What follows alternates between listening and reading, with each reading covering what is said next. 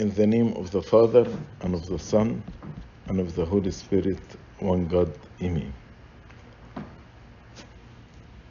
Each psalm has a title, and the title of this psalm is a song, a psalm of the sons of Korah.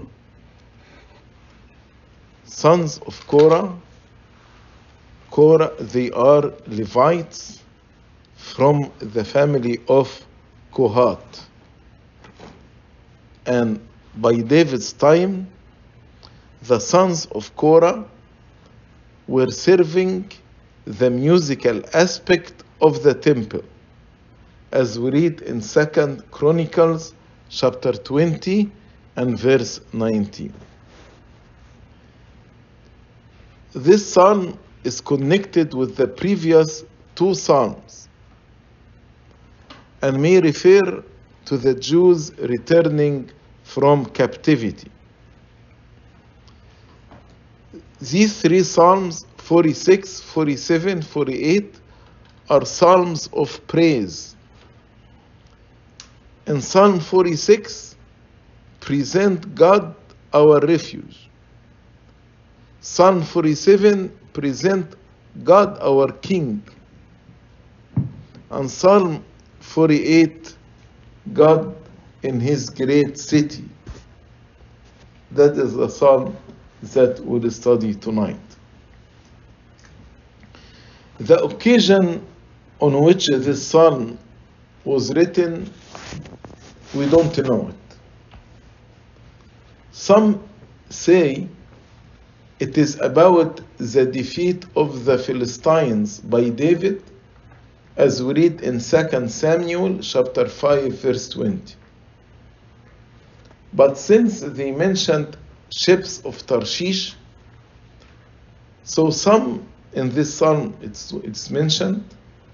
So some say it is the overthrow throw of Ammon, Moab, Edom in the reign of Jehoshaphat, as we read in Second Chronicles chapter 20, verse 19, 25, and 36. And some say this psalm is composed to celebrate the deliverance of Jerusalem from Sennacherib in the time of Hezekiah, as we read in 2 Kings 19:34. So this psalm celebrates the glory of Zion and her safety under the care of God, her divine protector. And Zion is a symbol of the Christian church.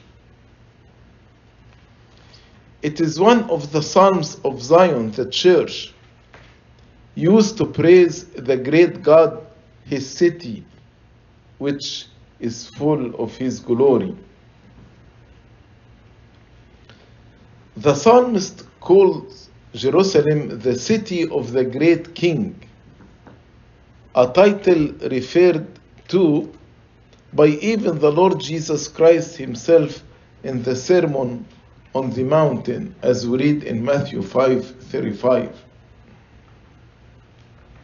The presence of the Lord Jesus Christ in the temple is the secret, or in Zion is the secret of her glory, her refuge, her joy, her praise, her righteousness, and her testimony. This psalm is a short psalm, only 14 verses. So from verse 1 to 3, we speak about the city of the great king. 4 to 8, the confusion and defeat of the enemies of Zion, the church. From 9 to 11, the city of God is exalted and 12 to 14 city of God is protected. So let's start from verse 1. Great is the Lord and greatly to be praised in the city of our God in his holy mountain. The psalmist began by describing the greatness of God and his worthiness to be praised as we say in the divine liturgy, it is meet and right to praise you. He is high and exalted. He is of great power and glory. Great is the Lord and greatly to be praised, and his greatness is unsearchable, as we read in Psalm 145, verse 3. No one can understand or grasp how great God really is. St. John Chrysostom says, while they say great, they don't go so far as to say how great. No one knows that. After all, hence he added as well and highly to be praised, because no one can comprehend his greatness. There is no limit to see to his greatness. And it is necessary to praise him. It is meet and right, it's fitting, it's proper to sing to him alone for his infinite and incomprehensible greatness of his being. And where the best place to praise God? God is worthy to be praised in his city, in his dwelling place, in Jerusalem, in Zion, in the church. He connected this praise with a place, Jerusalem.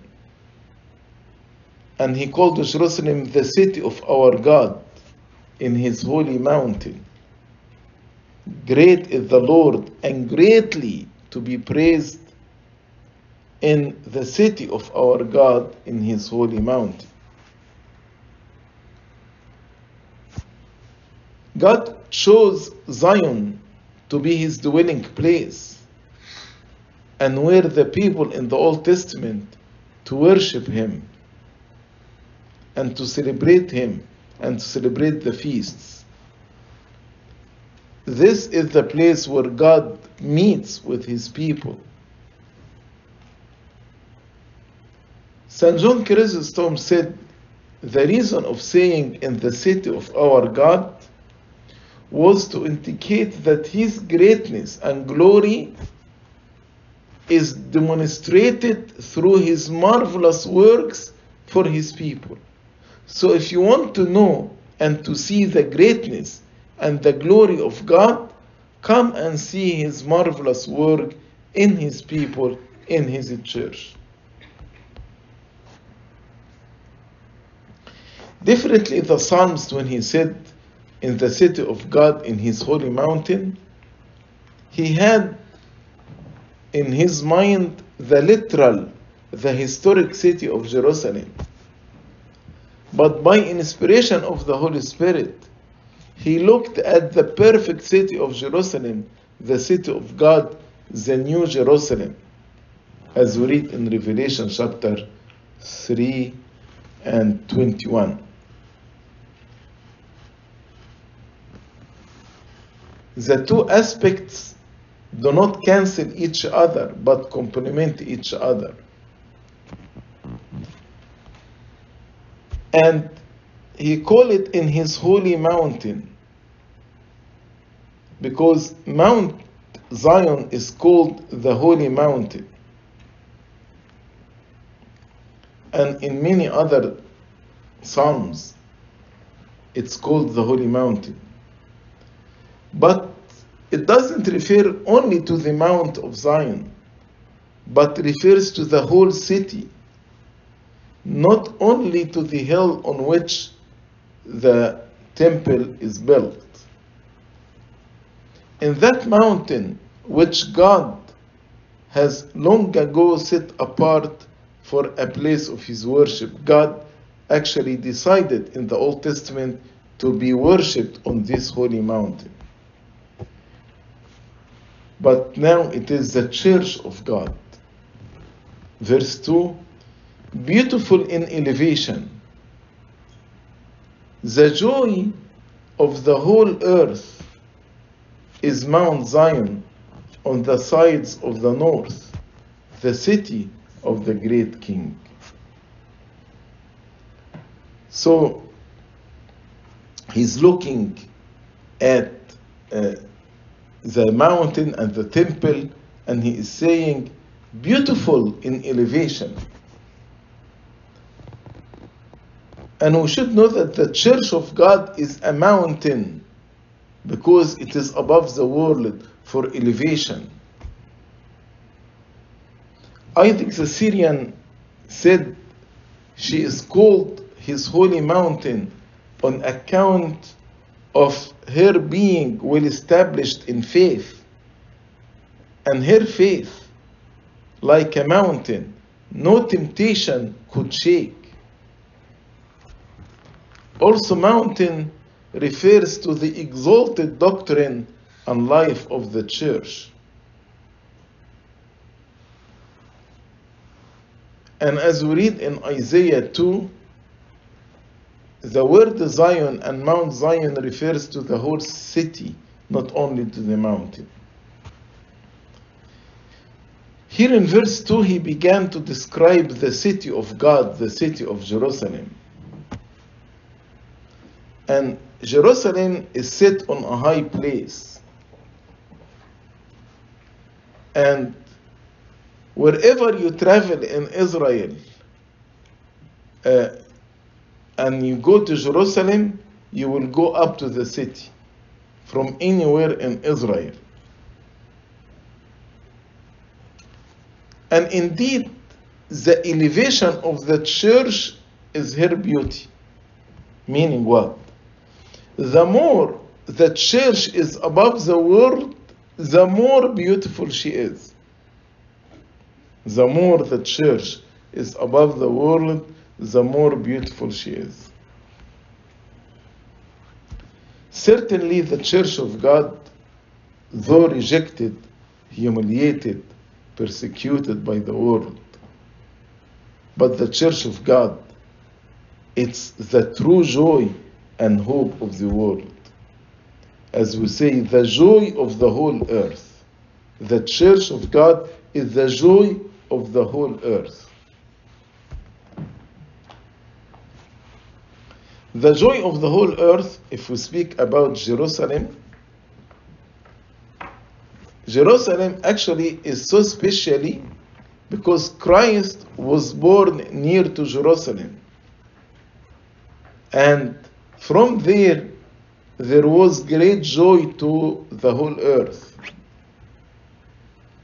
Because Jesus is the desire of all nations, as we read in Haggai 2 7. Also, the gospel went out from Jerusalem unto the whole world and brought joy wherever it came. Then the psalmist, after said beautiful in elevation, the joy of the whole earth, he said in the Mount Zion on the sides of the north, the city of the great king.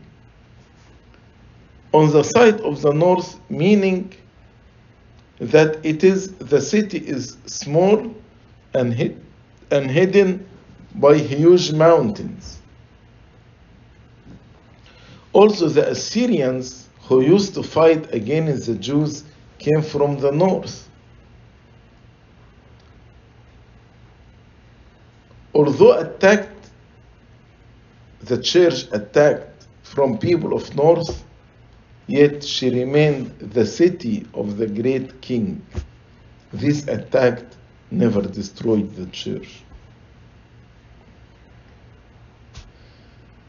Maybe the psalmist meant to describe Zion poetically for being well known, important, elevated, distinguished, because the ancient believed the north to be the highest part of the earth.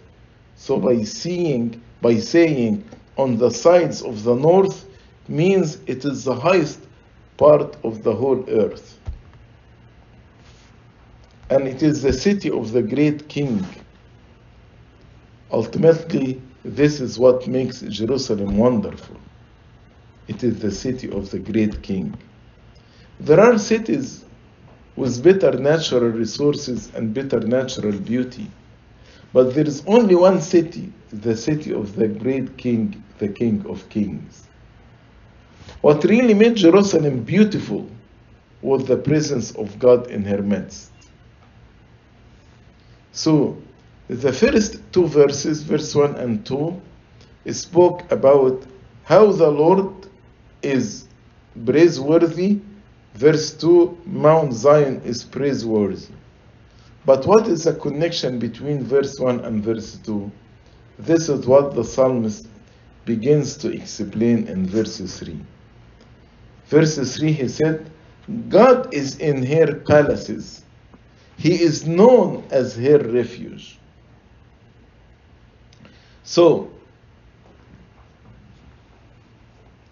why Zion is so beautiful? Because God protects Zion. He is the refuge or fortress of this special place on earth. God is our refuge also in distress, and He is known to His people. We know nothing else as our refuge except God. The city was built on towers and castles, but its true strength and true fortress was God Himself dwelling with His people.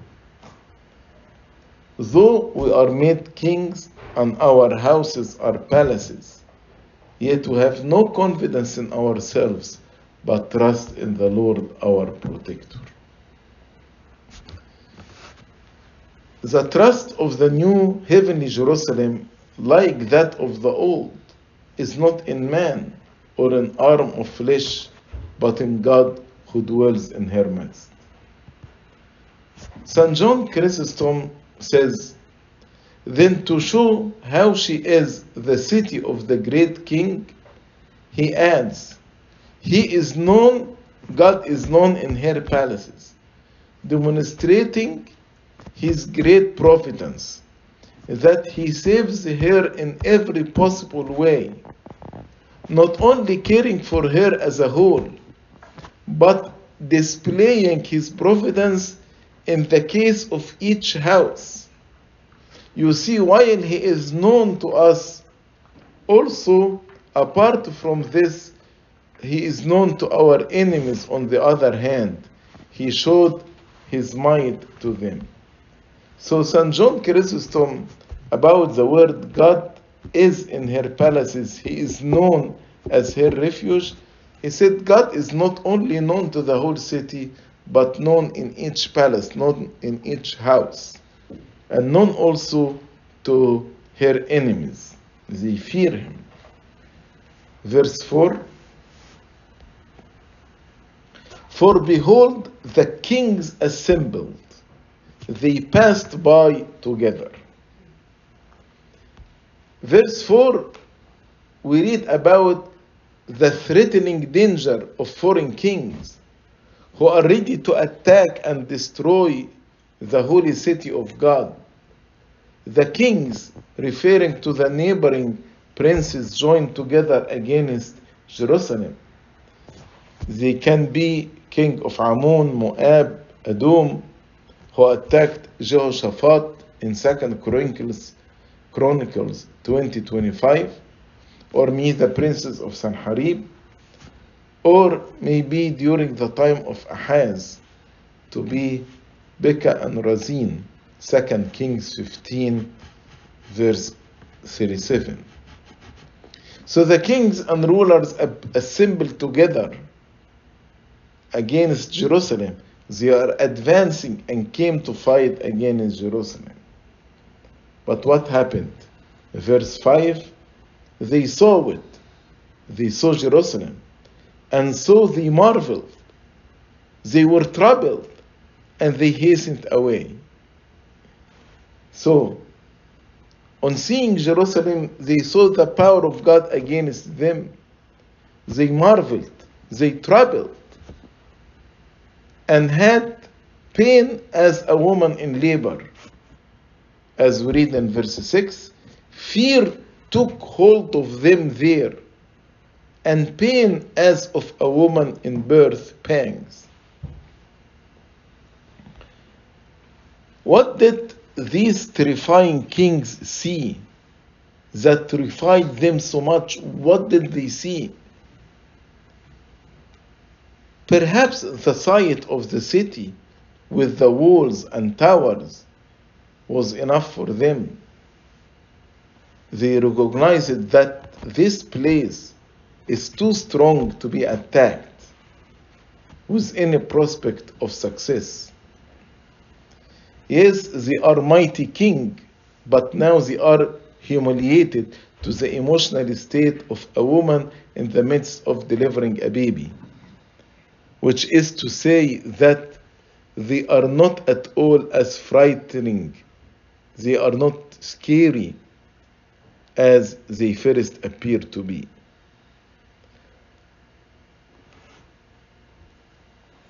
And their arrogance is transformed into fragility and weakness.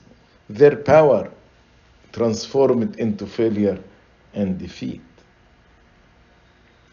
But it is not only the sight of the city. More importantly, God who protected the city. As St. John Chrysostom says, it is clear that in a state of the war being conducted in terms of human logic, it was God whose tactic directed the fighting, who not only depressed the enemy's spirits, but also shook their resolve by causing distress in their ranks and prompting an unspeakable fear in them. He said, God who protects Jerusalem instilled in their heart unspeakable fear. It was the same as if a great fleet had assembled, an unfavorable wind came upon them and smashed the ships, sank their ships, and instilled instant disorder. So it is God actually who instilled fear in their heart. And according to St. Ambrose, the woman in labor is the soul who is shaped through the work of the Logos. So God actually put in them this, this pain. And woman in labor, as long as she is in labor, she suffers pain. Yes, once she gives birth to a child, she rejoices. Verse 7 As when you break the ships of Tarshish with an east wind. So, to understand this verse, it is metaphorically of a great and violent destruction done by the arm of God upon Israel enemies. As when the east wind break the ships of Tarshish, in the same way, the wind from God, the spiritual wind, actually put this fear and terror in the heart of these kings. It is a symbol of the evil that attacks the splendor of the city of God. The gates of Hades shall not prevail against the church of God. That is how it is with those who fight against the church of God. So we should know that the last word is not in the hands of evil, but in the hands of God. God triumphs over hostile, hostile powers, even when they seem great and invincible. Verse 8 As we have heard, so we have seen in the city of the Lord of hosts, in the city of our God. God will establish it forever. Selah. As we have heard, we should be aware of the great things God has done in the past ages and pray with faith for great works to be done in our own time. As we heard, So we should know. So we have seen. As it has been heard from the promises and prophecies delivered out from time to time that God will be among His church and among His people and will be their protection. He will destroy all His enemies and the enemies of the church.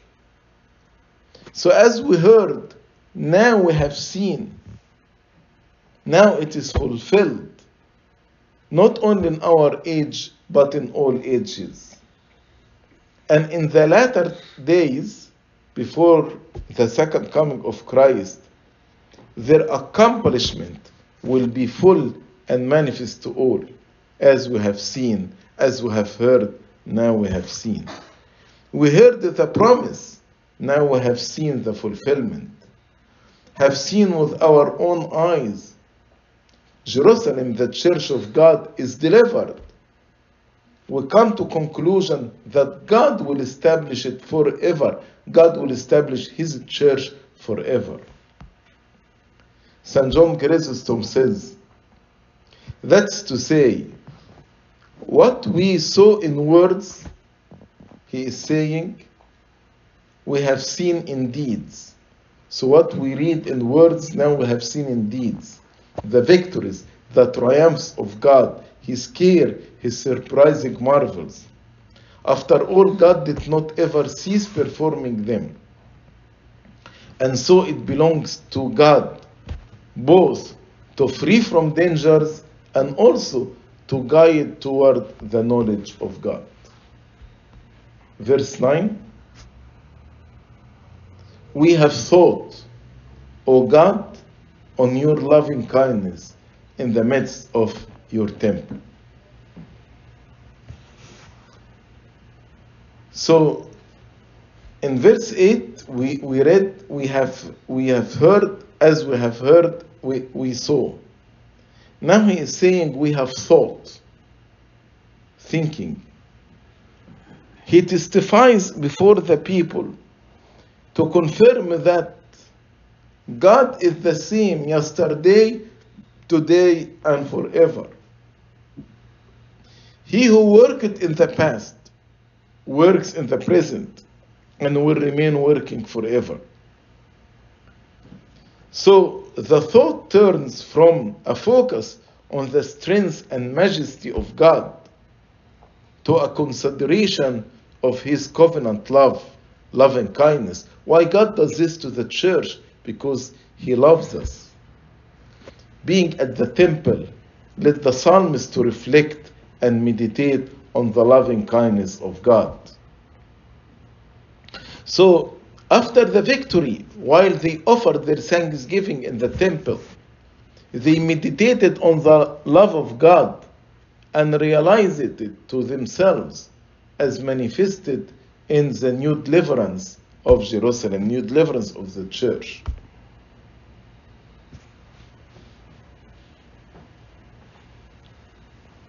In the immediate presence of God, we learn the true significance of events. For example, Asaph in Psalm 73, he was confused. When this confusion was gone, as we read in uh, Psalm 73 17, until I went into the sanctuary of God, then I understood their end. So when we are confused, when we come to the church, our confusion will be cleared. The faithful people celebrate their thanksgiving to God in the church. They come to the church with sacrifices of thanksgiving. God's name is filled with majesty and greatness. So is His praise. And His praiseworthy character is shown in His righteousness and judgment.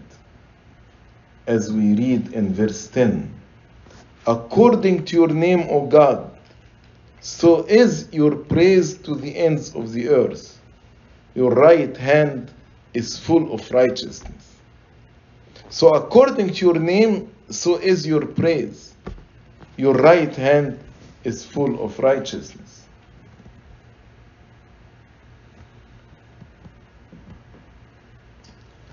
God's name is filled with majesty and greatness.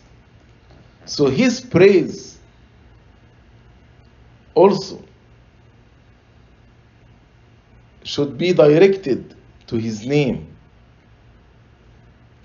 And his praiseworthy is shown in his righteousness and judgment. So it is fitting and proper to praise him. A just and honest view of God's character and doings will lead people to praise him as far as his name is known to the end of the earth. St. John Chrysostom says, the psalmist says, he performs deeds so great and wonderful. God performs deeds so great and wonderful, so lofty and glorious. In other words, you give evidence of care not in keeping with the measure of the beneficiaries, not in keeping with your dignities, but in keeping with your greatness. So God actually care about us according to his greatness, according to his greatness. The praise, therefore, and the honor actually uh, the praise therefore that is the honor coming from the deeds caused the achievements to be well received they were performed in palestine but on account of their greatness and importance they had influence on very end of the earth and those at distance learned from them. Ends of the quote. So St. John Chrysostom said, when God do his words, he do his works, he, his works are great and wonderful, so lofty and, and glorious.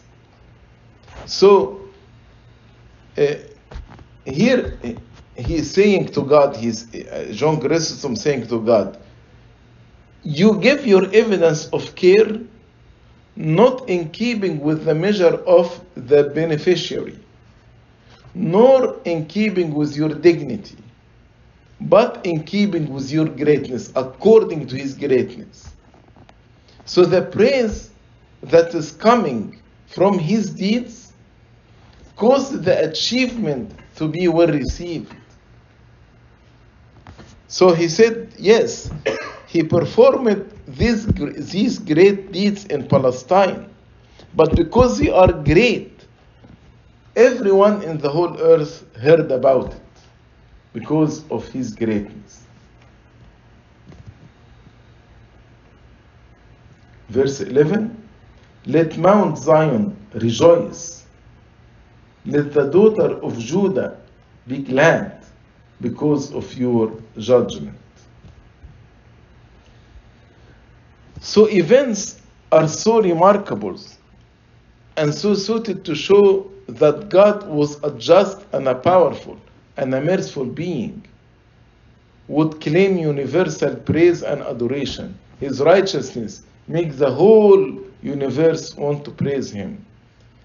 Mount Zion is evidently used here to designate the city, the city of God, the whole city, and refers to the church in general.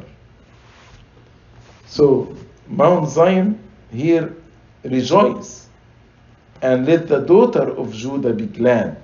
Daughter of Judah is the Christians, the believers, because of your judgment. So let there be a choir of joyful thanksgiving over the land, not only in Jerusalem, but in every city of Judah, because of God's judgment, because He has vindicated His people and executed judgment on their enemies. Verse 12 Walk about Zion and go all around her, count her towers. So, in the last two verses, the city itself fades from view and we see God alone. So, we now, the focus not on the city but on God. Now the psalmist is inviting the inhabitant of the city to walk around it as though in procession to testify to God's work with them. View the city on every side. Observe its strength and beauty and how it had escaped all danger. That's why he said, Walk about Zion, go all around her, count her tower. Why he said, Count her tower? The Lord Himself is the tower of His people. He is high and strong, which secures and defends them from all their enemies. Verse 13 Make well her bulwarks, consider her palaces, that you may tell it to the generation following. So the psalmist is asking to consider most attentively how strong are her walls, how safely her inhabitants are well established, and its power to defend itself. That you may be able to give a correct account of it to the next age, to inspire them with a belief that God is the protector of the city.